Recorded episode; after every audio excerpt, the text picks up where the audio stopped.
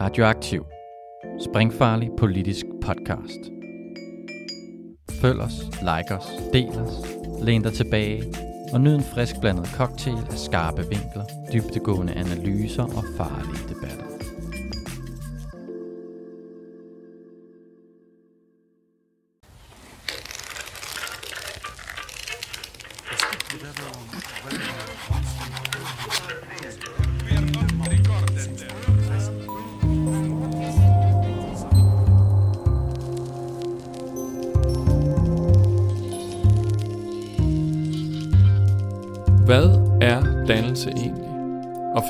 Opskrift på et dannet menneske? De fleste af os kan sikkert blive enige om, at dannelse er vigtigt. Men når vi skal konkretisere, hvad vi mere præcist forstår ved dannelse, så bliver svarene ofte mere nuancerede. Og det er netop nuancerne i dannelsesbegrebet, vi i den her podcast er på jagt efter. Den her podcast er en samtale mellem tre personer. Sovnepræst i Budolfi Kirke, Hanne Dahl, lektor på anvendt filosofi og medlem af Institut for Vild Analyse, Henrik Jøger Bjerre, og til sidst mig selv, højskolelærer, studerende på anvendt filosofi og praktikant på Institut for Vild Analyse, Christian Kirk. For at konkretisere det her dannelsesbegreb har jeg givet mine to gæster og mig selv en simpel opgave. Beskriv et dannet menneske på 2400 anslag. Det har jeg gjort for, at vores samtale kan tage afsæt i konkrete eksempler på, hvad vi forstår ved dannelse. God fornøjelse.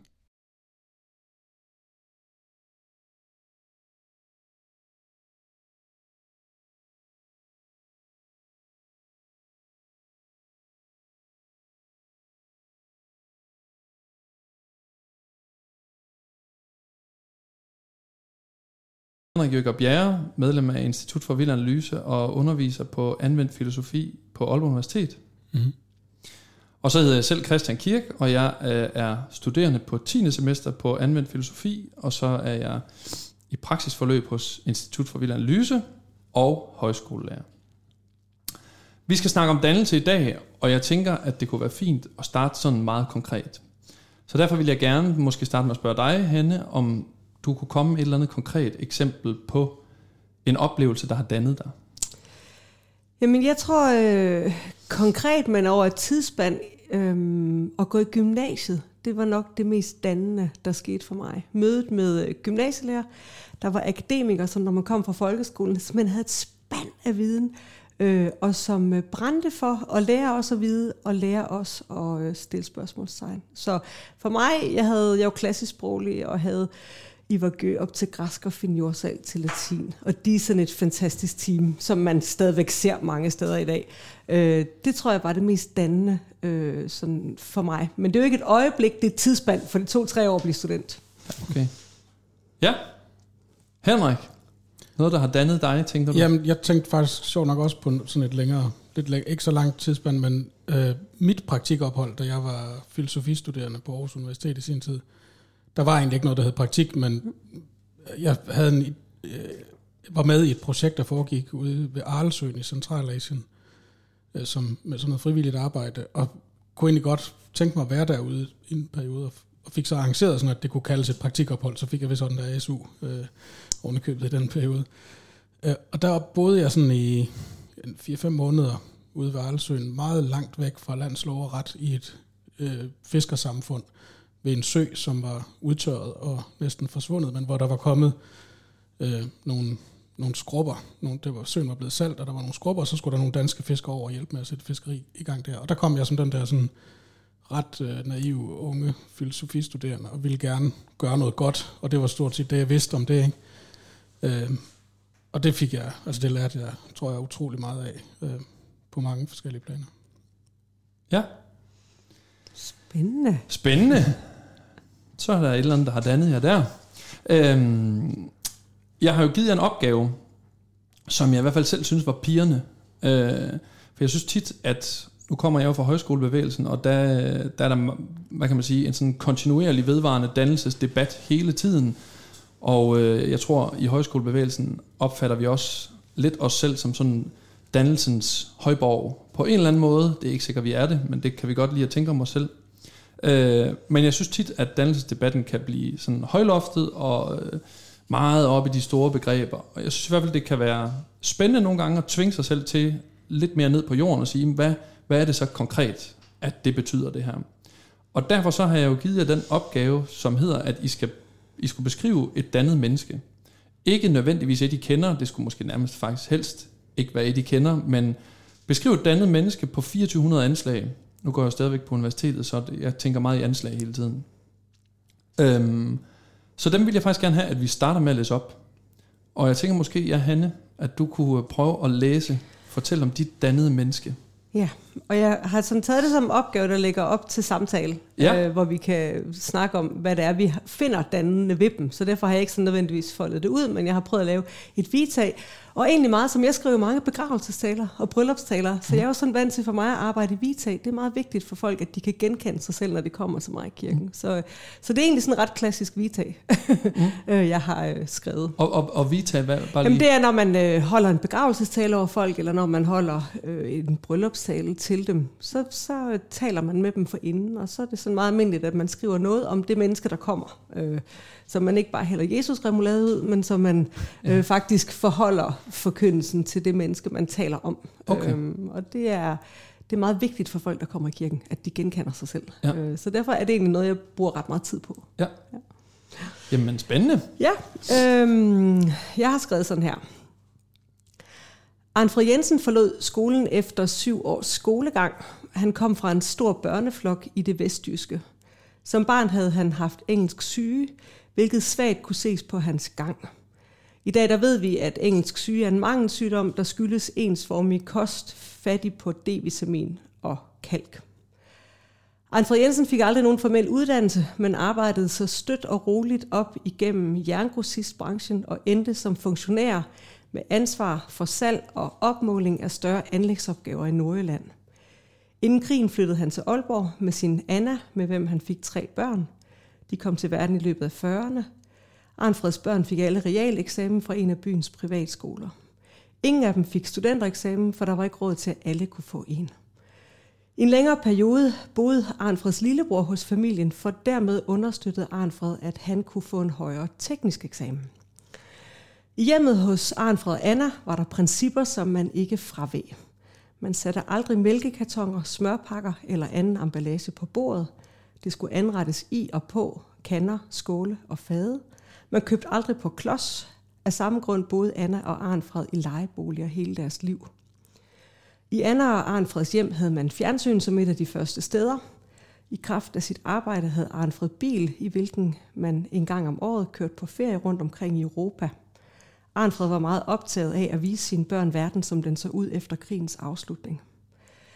Arnfred var ligeledes optaget af at søge viden og var optaget af åndelige spørgsmål. Her laver jeg et citationstegn. Han var en aktiv frimurer og opnåede en af de højeste grader. Hans børn gjorde sig noget lystige over hemmelighedskrammeriet, og hans børnebørn, der fik akademiske uddannelser, spottede teosofien med hang til det lidt okulte, men så også, at frimureriet var udtryk for en længsel efter en syslen med viden, som hans arbejde ikke havde tilfredsstillet. Anfred ansporede sine børnebørn til at læse, og intet gjorde ham mere stolt, end at se dem på universitetet. Anfred tog gerne sine børnebørn med på Pilegårds antikvariat i Aalborg, og et af hans børnebørn erindrer, at Sokrates forsvarstale blev indkøbt og overrakt som gave med ordene om, at dette var en af verdenshistoriens mest betydningsfulde tekster. Arnfred var i det hele taget et meget generøst menneske. Børnebørn var elsket og budt velkomne med ordene om, at man altid måtte komme til ham med problemer. Uanset karakter, karakteren, så ville han hjælpe en. Det betød meget for ham, at man så ordentligt ud. Det var en stående vidighed, at ville man have et par nye bukser, skulle man komme hjem i cowboybukser. Så ville Arnfred tilbyde, at man gik i salling og fandt et par rigtige bukser. Arnfred døde i en høj alder, siddende ved det skrivebord, hvor han livet igennem havde læst, arbejdet og ført regnskaber for familiens husholdning. Arnfred var min farfar. Smukt. Han lyder da som en øh, spændende mm. person. Mm. Og han Øh. var rent faktisk din farfar. Mm. Ja. Ja, okay. Øhm, er der nogle bestemte ting, når du tænker, når du fortæller her om Arnfred, er der så nogle bestemte ting, du tænker, det her, det... Nu har vi jo hørt en del om ham, men er, det her var i særdeleshed noget af det, der gjorde ham dannet. Altså, da du gav os opgaven, og det er jo længe siden, så vi har haft noget tid til at tænke over den, der tænker jeg, at, øh, at, at Arnfred var et godt eksempel på, at man kan være dannet uden at være uddannet. For Arnfred havde ingen uddannelse. Øhm, og det er et eksempel på, at øh, et meget vigtigt princip i dannelse, øh, for mig at se, det er, at man søger viden, og at man interesserer sig for noget, der ligger ud over en selv. Det tror jeg måske i virkeligheden, jeg vil komme frem til i løbet af samtalen, men jeg, blev meget klogere af at lytte og snakke med jer. Øh, at, at det, at man, øh, altså sådan den der indskriften over templet i Delphi, Gnosis Seroton, kend dig selv, og dermed forstået, kend dine begrænsninger. Altså, øh, øh, ved, hvad du ikke ved, øh, fordi det er det, der gør dig øh, klogere. Og det tror jeg egentlig sådan, øh, for mig at se, er, er meget dannende. Øh, og så havde Arnfred selvfølgelig sådan nogle byder, dyder, som vi vil sige mm, småborgerlige. Der skulle dækkes fint bord. Mm. Den småborgerlige død, det er da fuldstændig ligegyldigt, om, om der var mælkekartoner på. Men det var sådan en eller anden måde sådan at lave en, nogle rammer for noget, han synes var, øh, mm. var smukt, øh, og noget, der skulle være ordentligt. Mm. Øhm, og i virkeligheden så er der noget enormt dejligt ved at være sammen med mennesker, der vil skabe øh, smukke rammer øh, for noget. Øh, og det mener jeg faktisk også er, er dannelse, at mm. man tillader, at der gerne må være struktur mm. øh, på ting. Fordi når vi laver struktur, så tager vi i virkeligheden hensyn til hinanden. Mm. Øh, strukturen kan hæmme, men strukturen kan jo også give enormt meget udfoldelsesrum, øh, fordi man kender den, øh, og fordi at vi hver især afgrænses øh, mm. af noget struktur. Mm. Så det har været sådan nogle af de der sådan brudflader, jeg synes, der er øh, i Arnfred, øh, som gjorde, at jeg fandt ham interessant at tage med i dag Mm. øh, som person. Det er også en fin øh, bemærkning, egentlig, synes jeg, om struktur. Og, altså, fordi det ligger jo også i dannelse på, i hvert fald de sprog, vi sådan lige, der falder os nærmest ikke på dansk og på tysk og på engelsk, ikke? at der er noget med bildung, altså som er en skabelse eller formning, og formation er også det at på en måde bringe tingene ind i nogle former, kan man sige, ikke? eller bringe os ind i nogle former. Og, og øh, altså noget af det, for eksempel fra psykoanalysen, som jeg har beskæftiget mig meget med, altså der, der, der kan man sige, nogle af de tilfælde, som jeg tror mange psykoanalytikere vil sige, der er meget vanskelige at have med at gøre, det er psykotiske patienter. Selvfølgelig er, ligger der i psykosens natur noget, der er, er svært at have med at gøre og, og kontrollere. Ikke? Men der, der, det, der er måske en slags sådan grundlæggende problem i psykosen, det er i virkeligheden også, at der er en mangel på struktur. Altså at, man- og, og i modsætning til at behandle andre typer af patienter, så tror jeg, psykoanalytikere vil sige, at det, der man overhovedet kan gøre, nogen vil helt afvise, at de kan hjælpe psykotikere, øh, men hvis man overhovedet kan gøre noget, så er der at skabe en eller anden form for struktur Spændende. i den verdensopfattelse, som man har. Ikke? Så der kan man jo sige, at dannelsen i den forstand, om ikke andet, også, også selv som noget, man måske det, synes for eksempel lyder konservativt, eller måske der reaktionært, eller øh, som kan have no, en, nogle værdier og nogle principper og en fasthed og sådan noget, ikke, som kan virke udfordrende og undertrykkende, måske endda næsten for eksempel for børn. Mm. Selv det er et godt afsæt, kan man sige, for at øh, gøre noget andet, eller ville noget andet, eller gøre modstand mod det. Ja, og ja, det er faktisk sådan, jeg langt hen ad vejen ser det. Altså, det jeg kaldte det småborgerlige, mm. og du mm. kalder det, det konservative, men, men egentlig faktisk som sådan en, en klar markering af noget, som man øh, kunne gå videre ud fra. Ja. Ja. tror, bare, bare, lige, jeg, ja, jeg er meget, meget enig, men når jeg om forhåbentlig lang tid ender med at blive øh, bedstefar, tror du, tror du så, det vil være på samme måde for mig med at have nogle klassiske dyder? Det kan selvfølgelig være svært at svare på, men sådan bedstefaren anno 2050, tror du, han øh, minder om øh, Arnfred, eller Altså jeg håber for eksempel, du vil sige til dine øh, børnebørn, at de skal komme til dig uanset problemer. Og jeg kan sådan huske, øh, da jeg var, det var sådan gymnasietid, øh, der kom AIDS. Det var den kønssygdom, der opstod der, og man var redselsdagen, og det var dybt tabuiseret. Jeg kan sådan huske at sidde derhjemme hos farmor og farfar og se fjernsynet, og så sagde han så, du må love, også selvom du får AIDS, så kommer du til mig, jeg skal nok hjælpe dig. Altså, og det var en sygdom, man ikke vidste, og den hørte hjemme i det homoseksuelle miljø, og, og man, den var jo virkelig alt andet end borgerlig. Altså, mm. men, men den der øh, sådan fuldstændig betingelsesløse, mm. også selvom du gør sådan noget, som mm. jeg ikke forstår, og mm. ikke er en del af mit liv, så skal mm. du komme. Så jeg tænker, den del af det, den håber jeg, ligger hos os alle sammen som bedsteforældre. Mm. At vi måske er så tilbagetrukne fra vores børnebørn, fordi vi ikke er en del af de daglige skænderier, mm. at vi lige præcis har det der overskud til at sige ligegyldigt hvad, så kom mm. til mig. Øhm, normerne vil givetvis være noget andet. Ikke? Mm. Altså jeg tænker, min farfars øh, opgør med mælkekartoner og smørpakker, og min farmor måtte ikke gå på arbejde, fordi mm. han skulle selv forsørge sin kone. Det, det vil du forhåbentlig ikke stå for. Mm. Øh, men for ham var det jo et opgør med en fattig opvækst. Altså, mm.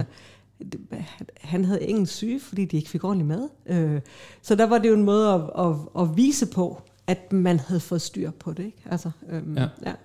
Så, så jeg tænker, de vil være anderledes, fordi din, din opvækstvilkår eller grundvilkår, materielt set og, og intellektuelt i øvrigt også, altså du har en ja. akademisk grad lige om lidt og er i gang med alt muligt, ja. øh, vil være vidt forskellige fra min farfars. Men jeg håber sådan, øh, øh, den udstrakte grad af tolerance, den, ja. den håber jeg da, ja. du vil have. Ja. Mm. Lad os håbe det. Nå, jamen, øh, tak for den, Hanne. Nu glæder jeg mig til at høre øh, Henrik. Ja, du har også. Altså nu er jeg jo blevet lidt nervøs for det, øh, fordi jeg synes, det var virkelig en, både en flot historie og nogle virkelig gode pointer.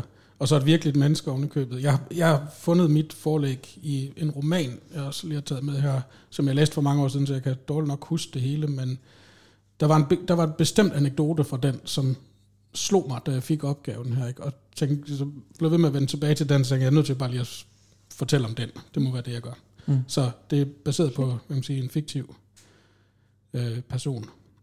Nu læser jeg op, hvad jeg har skrevet. Den første, jeg kom til at tænke på, var hovedpersonen i Paul Austers roman Moon Palace, Marco Stanley Fogg. Ikke fordi han egentlig er et ideal for en dannet person, men på grund af en bestemt begivenhed i hans liv, som gjorde et stort indtryk på mig, da jeg læste bogen for mange år siden. Han flytter på et tidspunkt ud af sit kollegieværelse og ind i en lejlighed, der er møbleret med de 1492 bøger, han har fået af sin onkel. Bøgerne bliver i en periode Markus eneste rigtige livsindhold. Han læser dem en efter en og sælger dem efterhånden, som han er færdig med at læse. Indtil lejligheden er tom, og han bliver smidt ud, fordi han er løbet tør for penge. Historien øh, viser, synes jeg, i hvert fald to væsentlige dimensioner af dannelse. Dels at den kræver tid og et vist ensomt grundarbejde. Dels at den har noget uundgåeligt kontingent over sig. Det er netop de 1492 bøger, hans onkel tilfældigvis har efterladt ham, der bliver indholdet i Markus dannelse. Derudover rummer historien ikke mindre end fire meget tydelige referencer til opdagelsesrejsende. Marco i hans navn refererer til Marco Polo, Stanley til Henry Mortons, Morton Stanley, der fandt Dr. Livingstone i Tanzania, Fogg, F-O-G-G, til hovedpersonen Phileas Fogg i Jules Verne's roman øh, Jorden rundt på 80 dage, og tallet 1492, altså de 1492 bøger, naturligvis til årstallet for Columbus' opdagelse af Amerika. Den dannelsesrejse, Marco selv foretager, er dog i høj grad bundet til hans egne mest personlige relationer, eller snarere fraværet af dem. Han har aldrig kendt sin far. Hans mor dør, da han er 11 år gammel, og hans forhold til sine omgivelser er ret tilfældige og skrøbelige. Onklen, som efterlader ham bøgerne, dør også øh, relativt tidligt. Øhm, han har vokset op hos onklen. Romanen kan i den optik næsten læses som Markus arbejde på at etablere en eller anden form for relation til sin omverden. Bogen slutter med, at han sidder på en strand et sted i Kalifornien og siger, det er her, jeg starter, det er her, mit liv begynder.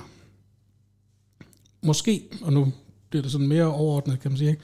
måske kan vi så, således optælle fire dimensioner i dannelsen. For det første det ensomme arbejde, fordybelsen. For det andet relationerne til omverdenen, hvor blandt andet indholdet af det ensomme arbejde i væsentlig grad stammer fra, men også hvor det kan fortolkes og perspektiveres og deles – for det tredje udforskningen af verden på mere åbne præmisser.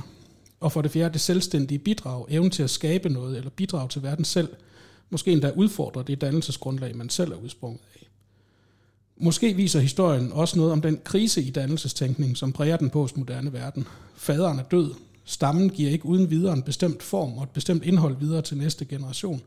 Og det bliver derfor i stigende grad et individuelt ansvar at skabe betingelserne for sin egen dannelse – paradoxalt nok kan det næsten virke sådan, at det er virkelig revolutionært, eller i hvert fald oprøret mod den verden, man er blevet bragt ind i, efterhånden næsten kan sige at bestå i at tilkæmpe sig muligheden for at lade sig danne. Spændende. Ja, mega spændende. øhm, jamen, jeg synes, at der er mange ting, lige at gribe fat i. Øh, du kommer her sidst med sådan fire, øh, hvad kan man sige, bud på noget med det ensomme arbejde, noget med ja. relationer, og hvad var det så? Så var det... Øhm, så var der noget med en udforskning, eller en mere åben udforskning, altså en rejse for eksempel. Ikke? Mm. mm. Som var også det eksempel, jeg selv refererede tilbage til, da jeg lige skulle tænke på en, en, noget, der har betydet noget for mig. Ikke? Og så et bidrag til sidst? Og så et bidrag, så det, at man selv gør noget. Altså, og jeg tænker også lidt, det som Hanne sagde før, synes jeg også var ret vigtigt, altså at dannelse ikke er, altså jeg, jeg tror heller ikke, jeg vil ikke sige, at dannelse består i at have læst, men det består i at læse. Altså, mm. at, og på samme måde med at bidrage. Altså, jeg tænker, den måde, som vi sådan tit forstår dannelse på, måske virkelig en elgammel figur, ikke? at man først skal opdrages og uddannes, og man skal igennem en hel masse ting, øh, som Platon og Aristoteles sagde, ikke? Så når man så bliver 50 år, så kan man så begynde at beskæftige sig med filosofi, eller, eller, altså, eller man op, bliver opdraget helt primitivt forstået, ikke? altså i et eller andet fællesskab, en stamme simpelthen måske, ikke? og når man så når skælds over alder og så videre, så kan man så selv begynde og så videre. Sådan, mm. De ting er meget adskilt, og der tænker jeg, at den måde, i hvert fald i dag, jeg synes, det giver mening at tænke om dannelse på, det er noget, hvor de ting hænger tættere sammen i hvert fald. Altså hvor, hvor det ikke er sådan, at vi mm. bliver færdige med at være dannet, og så er vi så de her ansvarlige mm. øh, producenter, eller mm. nyskaber, eller hvad det nu måtte være. Ikke? Men altså, at, at man på en måde bliver nødt til hele tiden at mm. danne sig, for at være dannet. Mm. Det tror jeg, det bliver også. Fordi ellers så, så, så, så, så er det ikke dannelse, så bliver det bare konformitet. Ja. Altså. Og, og, og der er en eller anden hårfin... Øh, øh, eller måske den ikke så hårfin, måske den meget klar skælden mellem, at det er meget spændende, det du talte om tidligere, før du læste din historie, om, om psykoanalysens mulighed for at hjælpe psykotikere. Mm. Øhm, at den der med, at man giver rammer. Altså, der er en eller anden... Øh, der er en forskel på at være konform, og så på at give folk rammer. Mm. Øhm, og, og jeg tænker, øh, det er den der med, man kan sige, i, i min verden, jeg arbejder altid ud fra et eller andet værdigrundlag, der er givet. Mm. Øh, og det er for eksempel, hvis vi skulle sige det enkelt, kærlighed er stærkere end had. Altså, mm. øh, hvis du sådan skulle tale løstrups i, i, i modsætningspar, sådan fænomenologisk. Øh, øh, men når det så er sagt, så er det ramme. Men, mm. men, men den giver jo kun mening, når den appliceres, altså anvendes på det enkelte menneske. Mm. Øh, og, og det er virkelig derfor, jeg egentlig også tror, at jeg er meget enig med dannelsen som det der dynamiske. Mm. Ja, jeg tænker også, altså som en lærer eller en underviser, måske også som præst, det ved jeg ikke, men altså, der tror jeg også, at det er vigtigt, at man selv læser. Altså, mm. at det ikke kun er noget, man tænker, mm. at ens elever eller studerende skal. Ikke? Altså, mm. hvis man det er måske, hvis nu man tager altså den, sådan det karikerede billede ikke, af den gamle øh, gymnasielærer, nu snakker du om din gymnasietid, ikke? Altså, så forestiller man også sådan en gammel mand, der har læst ikke, nogle bøger engang for mange år siden, ikke? og måske endda var dygtig til det, ikke? men så holdt op med det på et mm. tidspunkt. Også nu de sidste 30 år eller 20 år, bare har terroriseret sine elever med, at de også skal læse det samme, som han engang læste. Ikke? Og der tænker jeg, at det, det at være en dannet underviser, det tror jeg også i høj grad handler om, at, at kunne... Øh, sætte sig ind i noget nyt. Altså mm. øh, blive ved med at, mm. at afsøge det, som, som han også sagde. Altså, mm. Det felt for alt det, man ikke ved, eller mm. ikke forstår, eller som ændrer på det, man ved i hvert fald. Mm. Og jeg synes i virkeligheden også, det, det der med at undervise, altså, der er jo også, at man kan jo læse den samme tekst mange gange, og hver gang, så kan jeg tænke, gud ja, der er jo den sammenhæng, hvorfor har jeg aldrig set den før? Eller mm. øh, blive enormt meget klogere af samtalen med sine studerende, hvor mm. de siger noget, så tænker man, ja, det er da fuldstændig rigtigt. Altså, mm. øh, så, så det er den der med, at, at en del af dannelse er måske også øh, ikke bare at blive ved med at læse, men faktisk, at vi skal tale sammen altså, om, om ting, der er vigtige. Øh, og mm. så er vi jo lidt tilbage til den der med din med højskolen som dannelses borgen i dansk selvforståelse, mm. eller borgen for dannelse. Altså der tænker jeg, at, at det er jo fordi, at højskolen altid har sat rum for samtale. Mm. Ikke? Det, er jo, det er jo fordi, at, at det er, og jeg mener ikke bare sådan det levende ord, sådan at vi skal være sådan mest grundvisk bongotrummeagtigt, mm. altså, men, men at, at vi hele tiden udfordrer øh, mm. hinanden. Mm. Um. Det tænker jeg nemlig også på i forhold til det her, og grund til, at jeg også gør det til et eksplicit punkt, ikke? det med, at, at uh, have nogen at dele uh, sin dannelse med. Ikke? Det er både mm. der, det udspringer af det fællesskab, man er rundet af selvfølgelig, at man sætter, uh, lærer noget om det, som har betydet noget for vores kultur, for eksempel. Ikke? Men mm. altså for eksempel, jeg kender nogle filosofer, og har nogle gange selv leget lidt med tanken ikke, om at være sådan en, en, en uh, mere uh, uafhængig filosof, ikke, som ikke uh, er ansat på et universitet, eller på et gymnasie, eller andre steder, men lever af at holde foredrag og mm. skrive bøger og sådan og blande sig i den offentlige debat og sådan noget. Og det, som kendetegner dem, jeg kender, det er, at de savner et fællesskab. Altså de, og det er ikke kun det er ikke kun sådan et fællesskab, som er rart at være i, eller hyggeligt, og apropos det med bongotrommerne, mm. altså det er, det er ikke sådan set det, tror jeg, det handler om, men det handler om, at man føler sig løsrevet, og man, man mangler et sted at forankre, mm. altså på en måde næsten at prøve af, er det, som jeg nu tænker, mm. er det egentlig en vigtig diskussion, eller har jeg forstået det mm. rigtigt, eller er folk et helt andet sted nu, mm. ikke? Eller mm. den, den der, den slags ensomhed, tror jeg, man kan føle som, som øh, forsker uden et fællesskab i hvert fald. Må, må, må jeg prøve at stille et spørgsmål så, fordi jeg synes, det er ja, super interessant, men jeg kan godt selv tænke, og nu er jeg jo, nu, ikke for at genere nogen af jer, men jeg er jo lige en postgang yngre end, uh, end jeg begge to. Altså jeg er 51, så jeg må begynde at, at ligesom hvile på, at nu er jeg faktisk i stand til at tænke selvstændigt. og så langt der, jeg, jeg, jeg, jeg er kun 35, så der er jeg desværre ikke endnu. Men, øh, men det her I snakker om med, at, ligesom, at det også er i samtalen, at man netop bliver dannet, fordi vi finder noget, vi er enige om, og sige, det er det her, vi skal snakke om, ikke også? Øh, det synes jeg jo på en eller anden måde selv, jeg i hvert fald godt kan se udfordret, at der er, altså fordi verden er blevet på den ene side større, men også mindre, at, øh, at det er nemmere for mig at få information fra Australien nu, end det var for ikke så lang tid siden, eller for 50 år siden. Så, så, men, men derfor er afstanden til Australien også blevet kortere, så alt, hvad der sker alle steder i verden, kan danne grundlag for en samtale, kunne man sige. Mm. Så derfor er der også meget mere at tage af i den samtale. Så, så det kan, tænker jeg, kunne være en påstand i hvert fald at sige, at det også kan også blive sværere at finde ud af, hvad er det så, vi skal snakke om?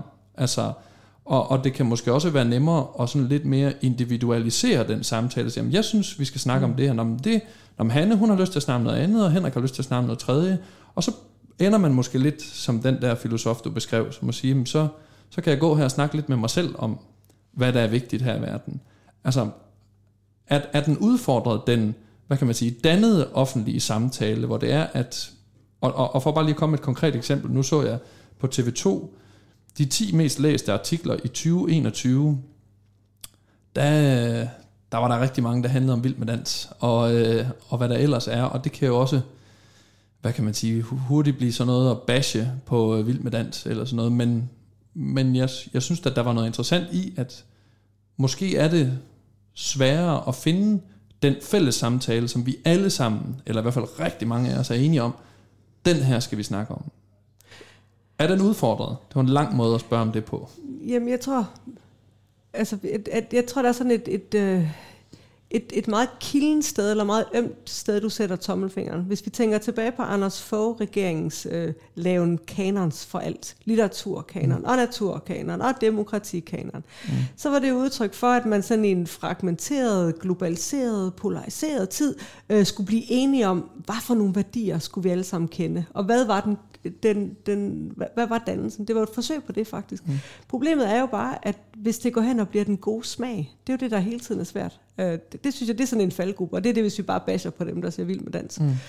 Øhm, men lige præcis min, min grund til at tage min far for med, det var jo at sige, at han var dybt dannet menneske, men han havde kun syv års skolegang. Altså, mm. øh, for han ville hele tiden vide noget om noget. Så, mm. så, så vi må ikke bare sige, at, at hvis ikke man har en lang uddannelse, så er man uddannet. Altså, mm. øhm, men, men jeg tror klart, det er svært, og jeg vil da klart sige, at jeg vil da hellere øh, tale med jer to, som jeg har en formodning om, øh, kender til et, et eller andet antal øh, bøger. For eksempel har jeg ikke læst den Paul Auster, jeg vil vildt gerne vide, inden vi skilles, hvordan det går ham. øh, om det bliver et meget ensomt øh, dannelsesproces. Men, men der er hele tiden den der med, tænker jeg, at, at, øh, at vi søger et eller andet fælles, som gør os trygge, eller som gør noget, vi skal spille ud fra. Altså, og det tror jeg jo altid har været sådan. Det er den mm. der med sædernes forfald. Altså, øh, Sokrates blev henrettet, fordi man så ham som udtryk for sædernes forfald. Altså, mm. altså i antikken var der... Mm.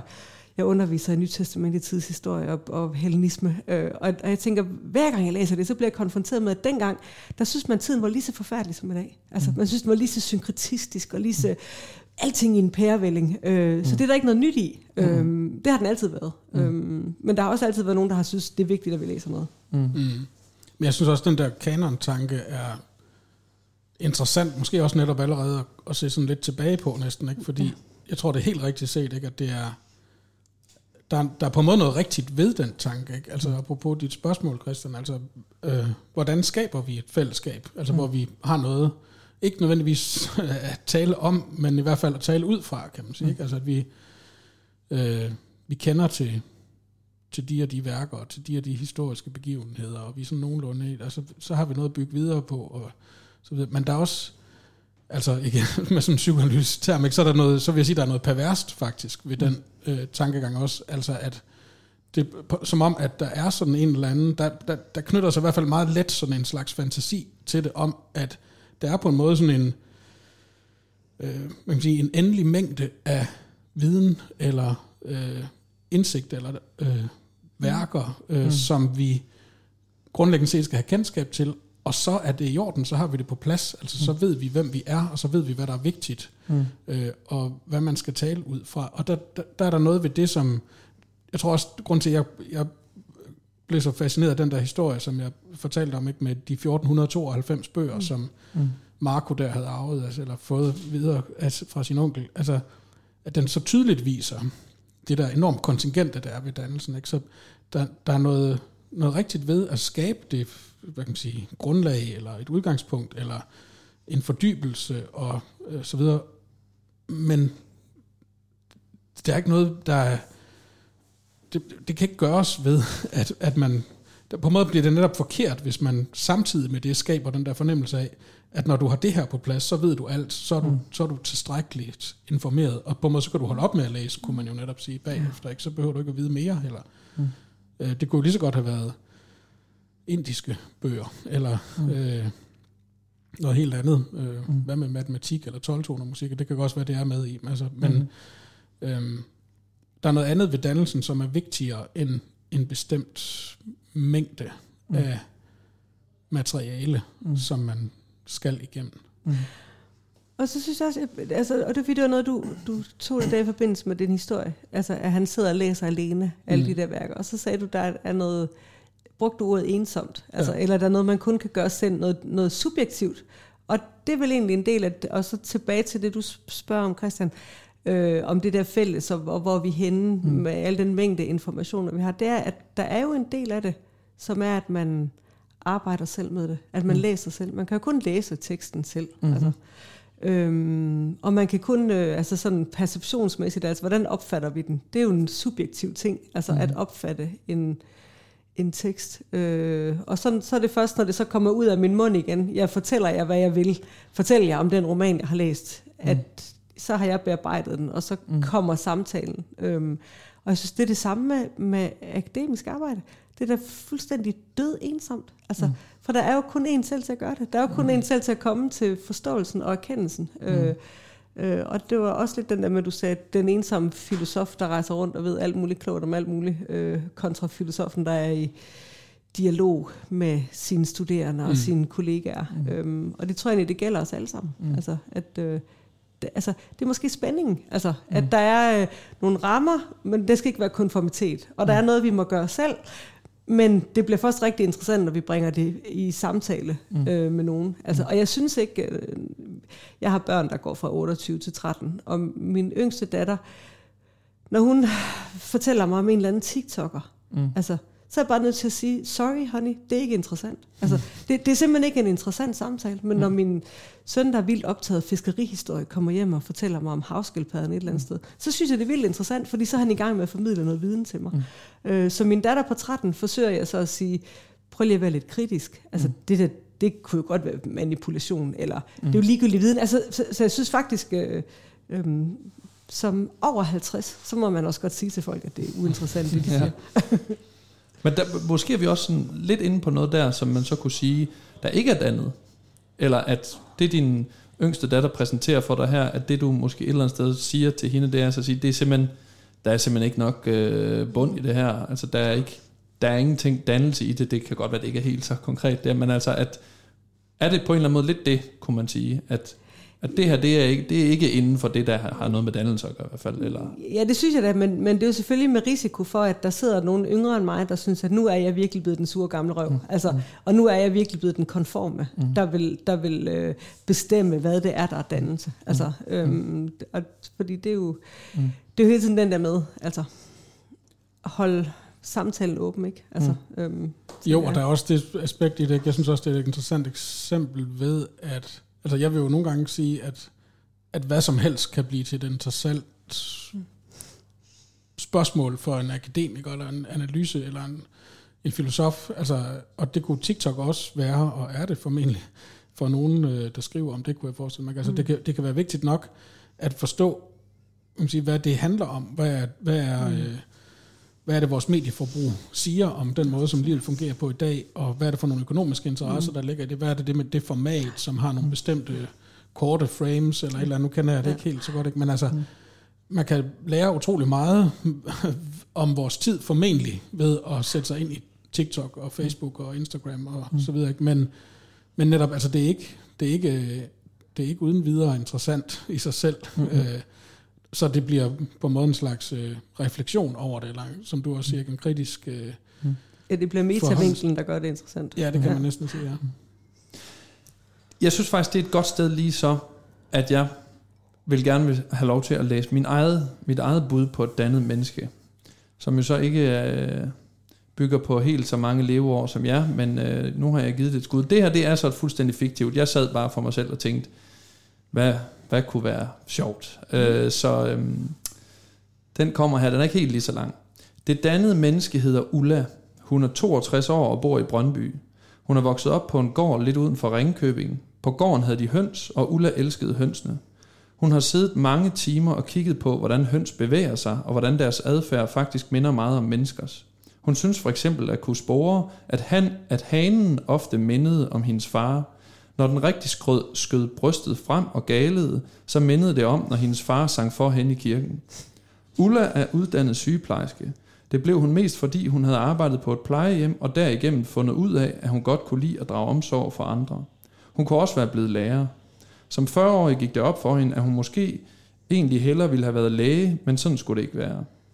Ulla er på Facebook. Hun logger som regel på en gang om dagen. Hun har to grunde til at være på Facebook.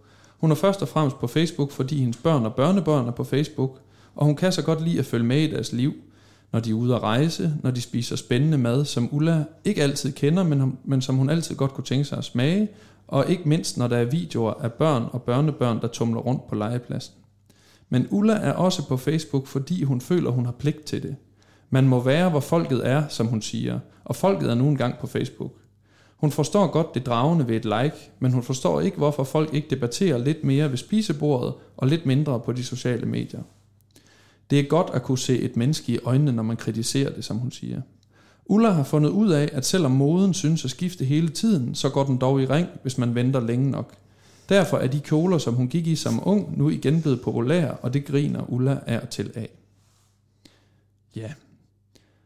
Og hvis jeg, grund til, at jeg synes, det kunne være fint lige at gribe fat i det der, det var, du sagde tidligere også noget om, øh, altså det her med, at øh, verden hele tiden udvikler sig. Og det i hvert fald sådan, selv min egen opfattelse er, når jeg tænker på dannede mennesker, så synes jeg, dannede mennesker er dem, som forstår, at alting øh, bevæger sig hele tiden, men at alting også går i ring. Og det skal man på en eller anden måde have levet. Jeg tror, der er en eller anden, der har sagt noget med, at moden skifter hver 30. år, fordi Jesus blev 30 år gammel, og det var der, han genopstod, og det betyder, at efter 30 år genopstår modefænomener. Så at man ligesom minimum skal have været 30 år for at kunne se, at åh, oh, nu kom de der bukser igen, eller nu et eller andet. Altså at der ting, der bevæger sig i cirkler hele tiden. Og dem, der ligesom har set, at ting bevæger sig i cirkler, det der opfatter jeg som en, en vigtig del af at være dannet. Men jo også, synes jeg, og jeg kan huske, den snak har vi haft før, Henrik, men at, at der er også nogle ting, som man kan sige, som er lineære, som ikke bevæger sig i cirkler. Altså for eksempel klimaproblemerne lige nu. Der kan man jo ikke sige, nej, men de, dem havde vi også, dengang jeg var barn. Dem, dem kan man ikke, eller det kan man godt sige, men jeg tror, mange forskere vil være enige i, at men de er altså, det er noget andet i dag. Så det er, det er noget andet i dag. Det er ikke bare det samme i dag. Så at, øh, at der ligesom også er nogle ting, der, der bevæger sig lineært. Så det med at have forståelse for noget lineært og noget cirkulært, når man har forståelse for begge dele, så synes jeg, man er, det er i hvert fald en vigtig del af det at være dannet. Og så måske det her med Facebook, nu snakker vi jo lige om sociale medier og TikTok, at, øh, at man kan heller ikke bare øh, afvise øh, sociale medier, eller i hvert fald sige, at hvis der er så mange millioner mennesker, der er på det her, så, så er man nødt til at forholde sig til det, på en eller anden måde i hvert fald. Øhm nu var mit eksempel med mine to børn ikke, ikke udtryk for at Nej, det var heller ikke sådan- det var- du medier. heller ikke det var egentlig at bare var- sådan et at, øh, eksempel fra, fra middagsbordet i går aftes, hvor vi endelig alle sammen var samlet til en, en påskemiddag, og hvor min søn sidder og fortæller om, at han skal til Manchester, han skal studere det og det, og så tænkte, wow! Og så prøver den yngste med pige. og, og hvor jeg tænkte, ja, ja, fordi det er jo fuldstændig rigtigt, altså, men, men at der var forskel på, hvor interessant samtalen var. Nej. Det var egentlig det. Det var, det var sådan set et eksempel på det. Altså, Ja, men det, skulle, det var heller ikke for, det skulle... Altså, mere bare for sådan at sige, at hvis der er en masse, der gør det her, så, så, så, så er man jo nødt til at forholde sig til, hvorfor er der så mange, der gør det her? Altså, mm. øh, fordi at... Øh, ja, der er der så mange fordummende ting, tænker jeg, ved mange sociale medier, men, men der, vi gør det jo alle sammen. Men jeg kan meget godt lide den der model med det cirkulære og det lineære, fordi jeg tror også, du har fat i noget rigtigt. Altså, jeg, da du nævnte klimaproblematikken, der kom jeg til at tænke på Bjørn Lomborg, fordi mm. jeg, jeg tænker, at egentlig det, han kom frem på i sin tid som klimadebattør, det var faktisk at være den, i den forstand dannede, der havde set det før. Altså, han vidste godt, at øh, han kunne på en måde hæve sig op over hele debatten, og så kunne han lave sådan et, det der metaperspektiv mm. på det, ikke? og sige, ja, ja, nu kommer alle de der økologiske tosser igen og hævder, at jorden er ved at gå under. Ikke? Og det har de sagt før. Nu skal I bare høre, hvordan det gik den og mm. den og den gang. Og dengang man i 1800-tallet øh, gik fra eller fik hestevogne ind i byerne osv., og så, så ville, kunne man regne ud, at hvis man blev ved med den her udvikling, så ville København blive helt oversvømmet af hestepærer inden for de næste 50 år. Og så, videre. så der kan I bare se, og sådan vil det også gå med det her. Og det var løgn, eller det var, eller det var forkert, det var uddannet. Altså det var en, det var en øh, Dumt. det var dumt, og, og øh, det var en, en falsk øh, dannelse, kan man sige. Ikke? Altså det var en, en, øh, ja, en falsk øh, visdom, eller sådan et eller andet, som udgav sig for at have det der overordnede blik på det, som var baseret på tidlige erfaringer. Men altså det var den forkerte sammen. Men som jo i virkeligheden, altså jeg tænker, den store fejl, Lomborg gjorde vel, for jeg tænkte nemlig præcis på det samme, du læste sådan højt, det var jo, at han, øh, at han jo i virkeligheden fremlagde en ideologi som videnskabelig fakta. Fordi at, at dybest set, så, så kørte Lomborg jo i de år, der var jeg faktisk meget engageret i miljø- og klimapolitik i, i EU. Øh, og, hvad hedder det? Og, og han kørte jo sådan et, øh, et ideologisk skolerit, der handlede om, at nu skulle vi holde op med at se på det, fordi at, at verden skulle forbruge sig ud. Den der sådan udviklings...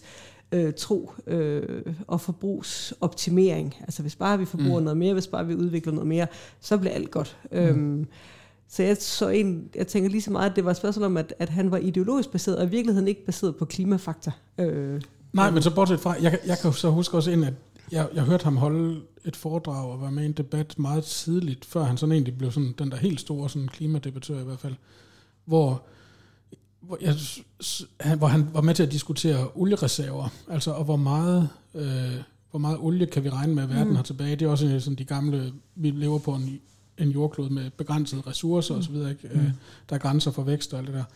Og der var Lomborgs pointe der, som jeg egentlig synes var raffineret nok. Ikke? Han, han sagde, at hvis man går tilbage de sidste 50, 60, 70 år og ser, hvor mange års olieforbrug har vi tilbage, så er, er tallet for, hvor mange års olieforbrug vi har tilbage, det er steget en lille smule hele tiden. Så altså, hvis det for 50 år siden var 50 år vi er tilbage, så er det i dag 60 år vi er tilbage. Nu kan jeg ikke huske tallene, Ja, okay. men altså, det var sådan en metastatistisk pointe, ikke? og det var lidt det samme, han Ja. gjorde, tror jeg, i forhold til klimaet, som sådan set var baseret på hans arbejde. Jeg tror nok, han var statistiker simpelthen mm. oprindeligt. Altså baseret på det arbejde, men som, som så røg... Altså man kunne måske sige, måske var han for succesfuld simpelthen, så han blev på en måde en eksponent for den der ideologi, mm. som han øh, ikke i første omgang egentlig mm. havde som udgangspunkt, tror jeg faktisk. Men mm. altså, nu skal jeg heller ikke gøre mig Ja. så klog på ham.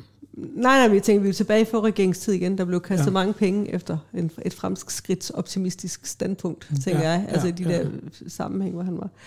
Øhm, jeg tænker på det der med det dannede, med det lineære og det cykliske. Altså jeg kommer jo fra en verden, hvor alting er cyklisk på en mm. måde, forstået som at i kirken, der spiller vi jo øh, det samme teaterstykke mm. en gang hele året. Ikke? Kirkeåret er cyklisk. Vi gør det samme hver gang, vi fejrer mm.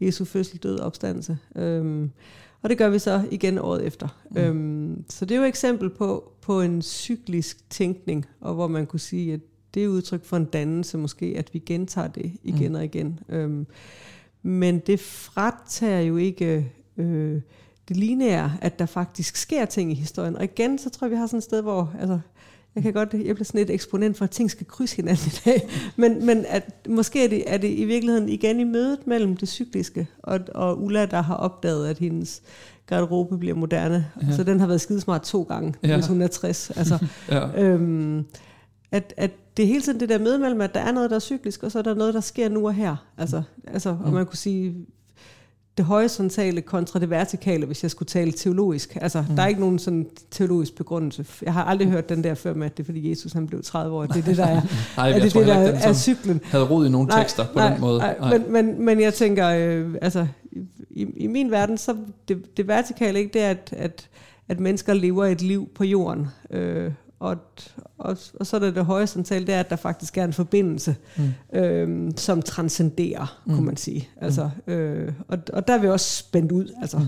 symbolsk i kirken, der er det korset, ikke? Det er lige der, hvor de to arme møder hinanden. Øhm. Men kunne man så, fordi det synes jeg er spændende, men jeg synes måske, kunne man tale om en, en eller anden form for balancegang mellem det horisontale og det vertikale, eller det lineære og det cykliske, om altså, hvilke bevægelser er der flest af, eller hvilken vej blæser vindene, eller hvad kan man sige, hvor hvis jeg selv skulle sige, i hvert fald der, hvor jeg er i mit liv, øh, og dem jeg omgiver mig med, højskoleelever jo blandt andet, så tror jeg, at de har meget en fornemmelse af, at det er meget lineært. Mm. Altså, at der er en vækst, og det går den vej der, og det går skide hurtigt, og det er svært at følge med, hvor man jo netop den der, måske Arnfred, øh, man har brug for den bedste far, der siger, ro på. Mm. Ikke også? Det kan godt være, du tror, det går hurtigt, men det er fordi, du har ikke set endnu, at det buer faktisk rundt, og det bliver til en en, en cyklus. Altså, så, så, så, så selvom det virker som om det går hurtigt, så går det faktisk ikke så hurtigt. At i hvert fald der, hvor jeg er, der, der er der meget en fornemmelse af, at det går hurtigt, og det går en vej, og, og måske savner vi lidt det cykliske på en eller anden måde, eller en fornemmelse af, at, øh, at selvom der er mange, der siger, at det går hurtigt, så, så, er det, øh, så er det egentlig, så er verden groft sagt meget som den var for 200 år siden. Sådan i grove termer er den meget den samme at det er min fornemmelse. Jeg ved ikke, om I har en anden fornemmelse, men, men at jeg, jeg, jeg synes, det bevæger sig meget. Der er virkelig mange ting på spil i det, ikke? og der er jo mange store historiske linjer i det også, fordi man kunne jo også godt sige, hvis vi taler sådan, for eksempel, hvis vi stiller det før moderne og det moderne op over for hinanden, for eksempel, ikke? så kunne man jo sige, at måske er det før moderne kendetegnet i meget højere grad ved den der cykliske bevægelse. Ikke? Altså, der, vi ved sådan cirka, hvordan livet foregår, vi laver de samme ting, og der er høst, og der er øh, vinter osv. Altså, og livet udvikler sig på en bestemt måde. Man modnes og kommer øh, op i de voksnes rækker, og så bliver man måske vis og gammel til sidst. Øh, hvor det moderne i højere grad har den der lineære karakter, altså hvor det, det moderne gennembrud i naturvidenskab og i filosofi og andre ting, har, har handlet enormt meget om at på en måde lægge den der cykliske, folde den cykliske mm. øh, tænkning ud til en linje, og så have et fremskridt, der ikke nødvendigvis har noget slutpunkt, sådan set, mm. hvor det bare går fremad. Altså som, øh, jeg tror Thomas Kuhn, så vidt jeg husker, videnskabsteoretikeren sagde om, om Darwins, øh, om Darwins øh, evolutionslære, at på en måde det provokerende var, den var sådan set ikke engang kun, eller ikke, måske ikke engang vigtigst, at den nedskrev mennesket til en art blandt andre arter, og, og på en måde tog vores oprindelse fra os, så at sige. Mm.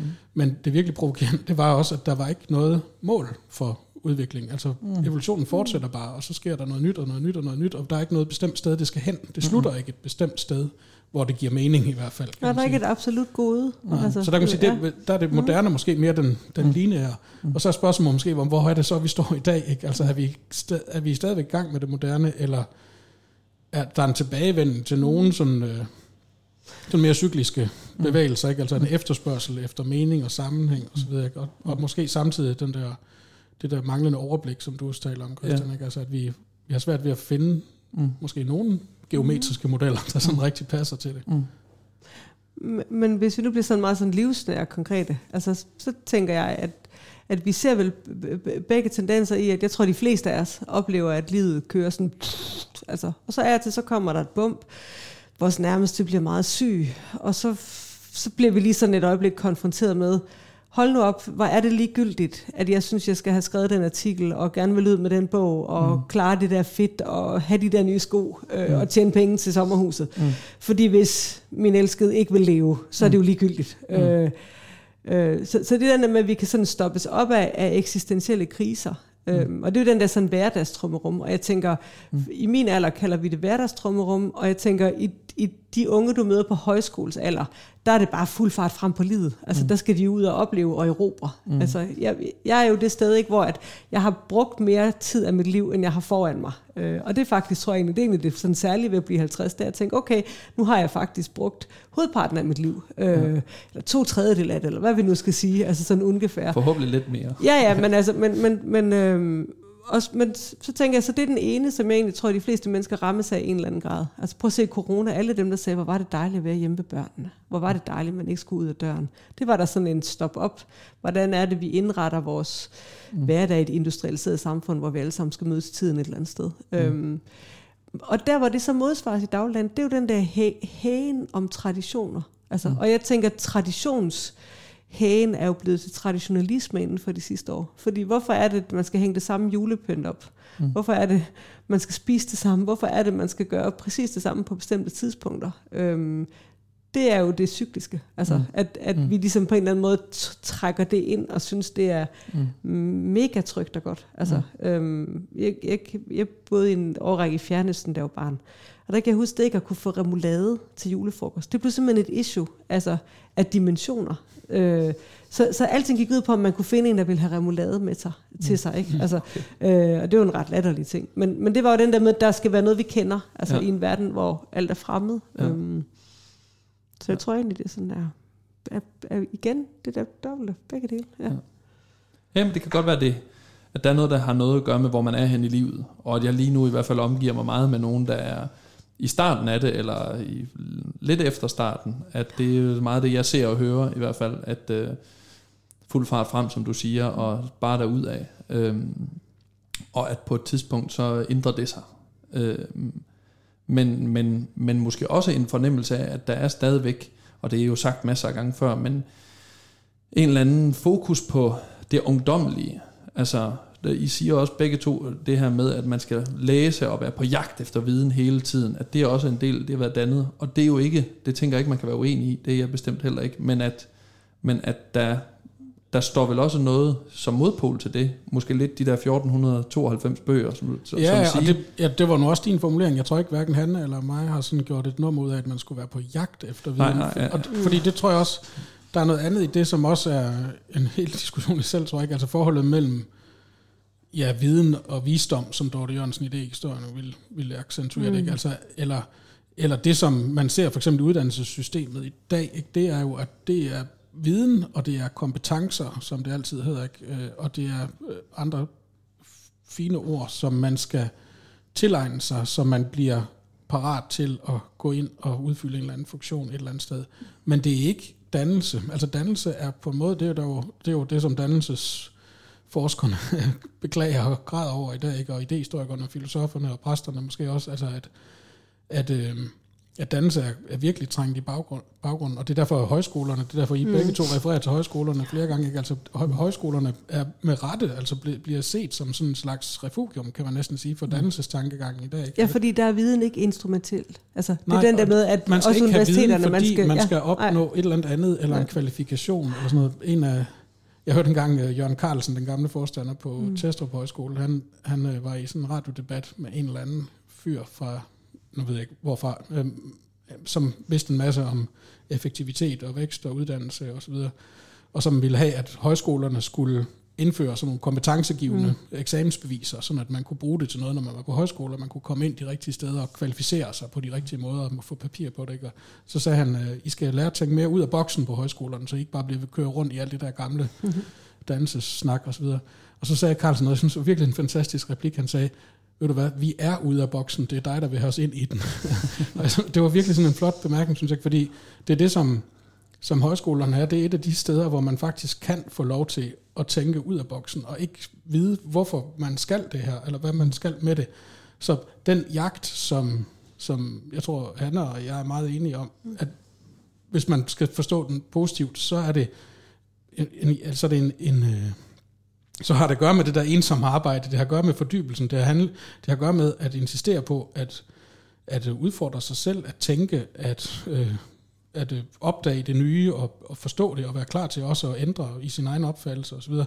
Men ikke fordi man skal tilegne sig viden eller kompetencer eller andre ting, som kan kvalificere en, eller som kan bruges som instrument netop mm. til at opnå et eller andet andet, kun for dets egen skyld. Og derfor er der også noget helt rigtigt, tror jeg, ved det, som, som han sagde for et stykke tid siden, ikke? at på en måde kan den samme tekst, og det, det er jo også det, der sker i kirken, mm. kan man sige, ikke? altså i, i de der ritualer og i, i læsningen af den samme tekst igen og igen år efter år. Ikke? Altså, det kender jeg virkelig også fra min egen undervisning, altså at den, de virkelig gode filosofiske tekster, dem kan man blive ved med at læse igen, og der behøver man ikke at skamme sig over og fortræfte over læse den samme tekst med et nyt hold studerende. Hvis man læser den på den måde, som man læser en god filosofisk tekst, når man er nysgerrig, mm. øh, så, så gør den nemlig mm. det, at den, den viser en noget, man ikke havde tænkt før. Mm. Øh, og den jagt, eller hvad kan man sige, den, øh, den dimension af dannelsen, den er altså fuldstændig fundamental, vil jeg sige. Mm. Og, og, og ja, det får mig til at sige, at, at du var sådan lidt inde på før, um, Christian, om, om det, der troede dannelsen, om det var flygtigheden i de sociale medier. Mm. Altså, og nu gør jeg det mere firkantet, end du sagde ja, det, men altså den der og, og strømmen af, af information og sådan noget. Jeg tror i virkeligheden, det der truer dannelsen meget mere, det er noget af det, du lige har været inde på, ikke? Det, det er den der med, at, at viden skal kunne omsættes til noget, der har værdi. Altså, mm. vi, må ikke have, vi må ikke have nyttesløs viden, og nu mm. laver jeg kæmpe stor citationstegn, fordi mm. viden er aldrig nyttesløs. Altså, hvis mm. man ser i universitetsverdenen, der var det jo Helge Sander, øh, der indførte fra tanke til øh, fakturprincippet. Altså, det var, hvad hedder det, at man skulle kunne se for sig, at det øh, universiteterne lavede, det skulle give et output. Altså, mm. Og hvis vi ser den måde, universitetsstrukturen er sammensat i dag, og finansiering af den, mm. øh, så er det jo, at, at alt det, man ikke umiddelbart kan omsætte til fakturer, mm. det er voldsomt underfinansieret. Altså mm. øh, basistaksterne for anvendt filosofi, eller basistaksterne for teologi, de er jo altså minimale i forhold til, hvad det er for ingeniørvidenskab og dataloger og, og mm. lægevidenskab, og selvfølgelig ved jeg godt, det er dyredrivet laboratorier, men selv hvis vi tog det fra, altså, mm. så er der jo sådan en generel tænkning af, at, at det, man ikke umiddelbart kan se mm. øhm, en værdi af, det skal vi skære ned på. Mm. Øh, og det tror jeg faktisk i virkeligheden, jeg synes er noget af det mest skræmmende, og det, der truer øh, dannelsen mest, mm. det er, at vi ikke må vide, bare for at være glade for at vide. Altså, og, og hvis vi ser, hvad, hvad kommer det til på længere sigt at gøre ved, ved universitetsverdenen, hvis ikke vi må forske noget, bare fordi vi synes, det er sjovt. Altså, mm. øh, og bare fordi, gud, der er en sammenhæng, som ingen har undersøgt. Hvis der så kom en til mig og sagde, hvad vil du med det? Mm. Hvad skal vi bruge det til? Så vil jeg sige, det er jo interessant. Øh, det der med, at jeg sørger for, at videnskaben lever. Mm. Øh, det der, jeg driver øh, mm. et eller andet. Øh, det tror jeg faktisk er lige så dannelsestruende som, som meget andet, og måske mest og, og man kan også sige, det er, det, det er både en krise for humaniora og for hele den tænkning, der knytter sig til dannelses øh, begreber og forståelser inden for, for den verden, som vi alle tre i en eller anden, en eller anden omfang mm. deler. Øh, humaniora, samfundsfag, øh, mm. teologi. Øh, men, men jeg vil også sige, at på en måde er det værre endnu, ikke? fordi det er også et spørgsmål om, hvad det er for en slags... Øh, forståelse af videnskab, for eksempel, vi har i det hele taget. Altså, kan, er, er naturvidenskabsfolk nogen, der kun kan tænke og skal tænke i meget afgrænsede, sådan specifikke, resultatorienterede, producerende osv. Øh, baner, hvor, hvor, hvor det så bliver gjort til et mål for os andre, kan man sige, i anden omgang. Men altså, jeg tror også, der er noget galt ved den, altså, de gamle naturvidenskabsfolk, hvis vi går nogle hundrede år tilbage, de var jo også filosofer og mm. havde ofte religiøse tanker og øh, ikke bare religiøse tanker, men altså havde et religiøst verdensbillede, som, som de forsøgte at, at få til at hænge sammen med deres øh, naturvidenskabelige indsigter og mm. så videre. Så der var en systematisk ambition i naturvidenskaben også, som mm. mange steder, tror jeg, også lider faktisk. Altså, mm. jeg så en artikel for lang tid siden, der, der gjorde et vist indtryk på mig, uh, Higgs hed han, uh, der, der fandt den der, eller op, Higgs-partikel. Ja, ja. Uh, der opdagede Higgs-partiklen. Han gav et interview til The Guardian en gang, hvor han var ved at blive pensioneret for nogle år siden efterhånden. Hvor han sagde, jeg tror ikke, jeg vil kunne få job på universitetet i dag. Mm. Altså, jeg vil ikke kunne få min egen stilling, fordi jeg vil simpelthen ikke blive betragtet som produktiv nok. Og det er netop det er den samme grund, som vi snakker om. Ikke? Altså, der, der er nogle ting, der skal hele tiden skal produceres, der skal skabes værdi, også på en uddannelse og en, øh, et forskning, en forskningsafdeling. Der skal produceres en værdi, som kan måles og vejes og mm. ses øh, mm. sådan at, at hvad kan sige, administratorerne, lederne, mm. kan, det er i virkeligheden for deres skyld, vil jeg nogle gange mene, at de kan vise, at de har, har en produktiv afdeling, for eksempel, hvor der er lavet så og så mange publikationer, og så og så mange studerende er kommet ud igennem osv. Mm. Men er det nødvendigvis det, der skaber mm. den type af videnskab, for eksempel, der for alvor øh, mm laver banebrydende opdagelser. Det, øh, det er jeg sgu ikke sikker på. Jeg får virkelig lyst til at se, altså fordi det I nævner, det er jo på en eller anden måde noget med, at man skal producere noget, som har en værdi, men jeg synes også, at der er noget spændende i at stille spørgsmål i forhold til tidsperspektivet, i hvornår det har en værdi. Altså at, kunne man ikke sige, at der også er en større utålmodighed med, hvornår noget skal have en værdi? Altså så, for jeg synes jo, man kan godt tale om dannelse som sådan noget, at nej, men det har ikke nogen sådan konkret værdi. Det synes jeg jo faktisk også, at det har. At det konkret udmyndter sig i steder, hvor man siger, du, det er helt konkret, du kan bruge det der, at du har lært det her. Men det har taget lang tid, før du kunne bruge det her. Og hvis man har en forventning om, at ting giver resultater hurtigt, så vil vi ikke kunne se den værdi, det har. Fordi så hurtigt giver det her ikke resultater. Hvor man kan sige, at de artikler, man sikkert bliver presset til at lave på universitetet, eller alle mulige andre steder, at de, det skal være noget, som vi kan bruge helst øh, i, i, i morgen. Altså, at der skal det være relevant. Og jeg kan, jeg kan ikke lade mig at tænke på, Hartmut Rosa har et begreb, som han har hmm. taget fra Hermann Lybe, som hedder Gegenwartsschrumpfung. Øh, altså nutidssammentrækning. At det, der er relevant i dag, øh, hvad kan man sige, den fortid, som er stadigvæk er relevant i dag, og den fremtid, vi tør kigge ind i, det skrumper sig ind hele tiden, fordi på grund af ting, der går hurtigt og så videre, som Hartmut Rosa snakker en del om. Men det synes jeg spiller lidt ind i det, I siger, at når man, hvis nutiden er blevet forkortet, så det, der er relevant, det er det, der skal kunne være relevant hurtigt. Og hvis dannelse, det er noget, der har øh, ambitioner om noget, der er meget mere længerevarende, så kan vi ikke poste penge i det, fordi det giver ikke resultater hurtigt nok, kunne man sige.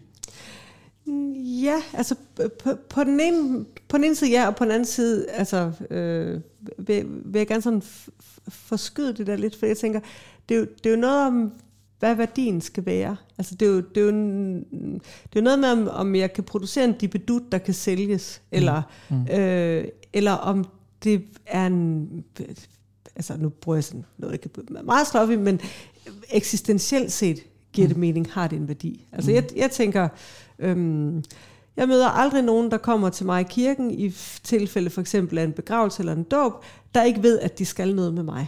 De, de kan godt starte med alt muligt. Jamen, det er ikke, fordi vi tror så meget på Gud, og far han gik i virkeligheden ikke så meget op i, eller bla bla bla. Mm. Men, men øh, inden vi er færdige, så er vi fremme ved, at de faktisk har en klar forventning til, at jeg skal hjælpe dem med noget i deres livssituation. Og det er, jo mm. en, det er jo en eksistentiel krise, eller en eksistentiel glæde, de står i, hvor de faktisk tænker, at jeg kan være i stand til at sætte et rum, hvor de kan være i med den følelse, enten af lykke eller sorg.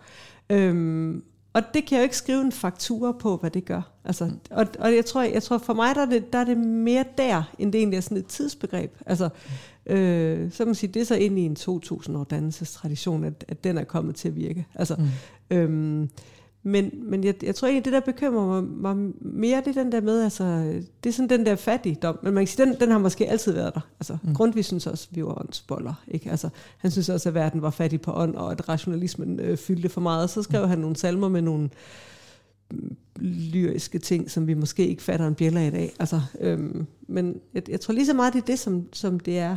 Altså tidsperspektivet i, hvornår vi kan bruge det. Det er, mm. om det er eksistens, eller det er... Øhm, output, eller hvad man skal mm. sige. Altså. Mm. Jeg, jeg, jeg, der er noget, der knytter andet lidt, tror jeg, til det, som jeg øh, tænkte, da jeg skulle skrive vores lille øvelse her, ikke? det som jeg fik sagt til sidst med, at der på en måde er noget paradoxalt ved, at vi, at vi i dag næsten kan sige, at selv skal tilveje, skulle tilvejebringe mulighederne for at skabe os den dannelse, som det er som om, sige, der ikke rigtig er plads til længere. Og så kan, vi, så kan man næsten sige, at det er i tid eller i rum, eller hvordan skal vi ja. helt måle det, eller stille det op. Men altså, der, der, er en, der er noget virkelig underligt ved den situation, vi er i nu, at, at øh, de ting, som du taler om, for eksempel Hanne, i de eksistentielle spørgsmål, ikke? Altså, der er noget, som er fuldstændig fundamentalt for menneskelivet. Mm. altså, der er nogle eksistentielle spørgsmål, som vi alle fandme skal og mm. gør mm. øh, forholde os til. Øhm, og som vi kan blive klogere på, og som vi kan øve os på, og som vi kan læse om, og som vi kan lære noget om. Og, så, og, mm. og det kan man brede ud til en række forskellige områder, der har at gøre med kunst, litteratur mm. øh, og så videre, ikke, som, som beriger vores liv og, og fordyber os og så videre, og som kan stadigvæk kan udvikles, og kan, der skabes stadigvæk store værker og så videre. Mm. Men, men det er som om, at, at den der faktura-tankegangen, effektivitetstankegangen, kompetencetankegangen og så videre, den, den har efterhånden presset hele den måde at tænke på, sådan at, at det fandme nogle gange på universiteterne bliver betragtet som sådan en lidt mærkelig, luksuriøs ting mm. at give plads til fordybelse og samtale og tid til at læse. Øh, mm. Sådan noget banalt noget, ikke? Altså, mm. øh, det hele skal gå hurtigt, og man skal ud af uddannelsen igen, inden man er startet, og så videre. Og, og det hele skal opgøres i, i vareform i virkeligheden jo. Mm. Altså ja, det er sådan andet, en kommodificering i virkeligheden. Ja. ja af alt. Og der, der synes jeg, der er noget virkelig mærkeligt ved vores tid. Ikke? Altså at det, som er på mange måder, og hvis ikke det vigtigste for os, men altså som er uomgængeligt og oplagt og objektivt vigtigt for alle mennesker, mm. det skal vi i, i de rigeste samfund i verden, i historien og sådan noget, det skal vi på en måde kæmpe for at skabe bare en lille smule plads til, så man virkelig skal tænke sig om, hvordan så retlægger man sit liv, hvordan får man plads til at gøre de der ting, som din farfar også måtte gøre utvivlsomt, ikke? Altså mm. sige, jeg vil, jeg vil læse, mm. øh, jeg vil have plads til at gøre sådan, jeg vil udforske, jeg vil følge med, og så mm. videre. Mm. Det bliver mere og mere noget, man skal gøre med en, ja, det bliver mere og mere, men det, det er på en anden måde i hvert fald i dag, noget, der virkelig kræver en, en form for disciplinering af sig selv, fordi mm. øh, verden giver en det ikke længere. Mm. Altså, verden vil noget andet med os lige nu, mm. virker det til. Jeg har mange flere spørgsmål, jeg gerne vil stille jer, men jeg kan se, at vi er allerede lidt over tiden, så øhm, jeg tror simpelthen, jeg må sige øh, tak Hanne og tak Henrik, fordi at I gad at være med her, og øhm, jeg synes, det har været rigtig interessant. Tak, fordi vi måtte være med. Selv tak.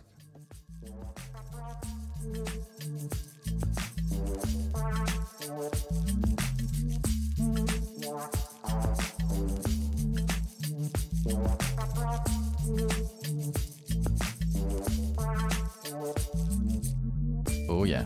Inden du smutter, husk nu lige at følge Radioaktiv. Vi er på Facebook, Twitter, på SoundCloud eller i din podcast-app. En række af vores podcasts udkommer også som video på YouTube. Du må også gerne dele os med dine venner. Hvis du er ellevild, så kan du gå ind på solidaritet.dk og blive medlem af vores medie.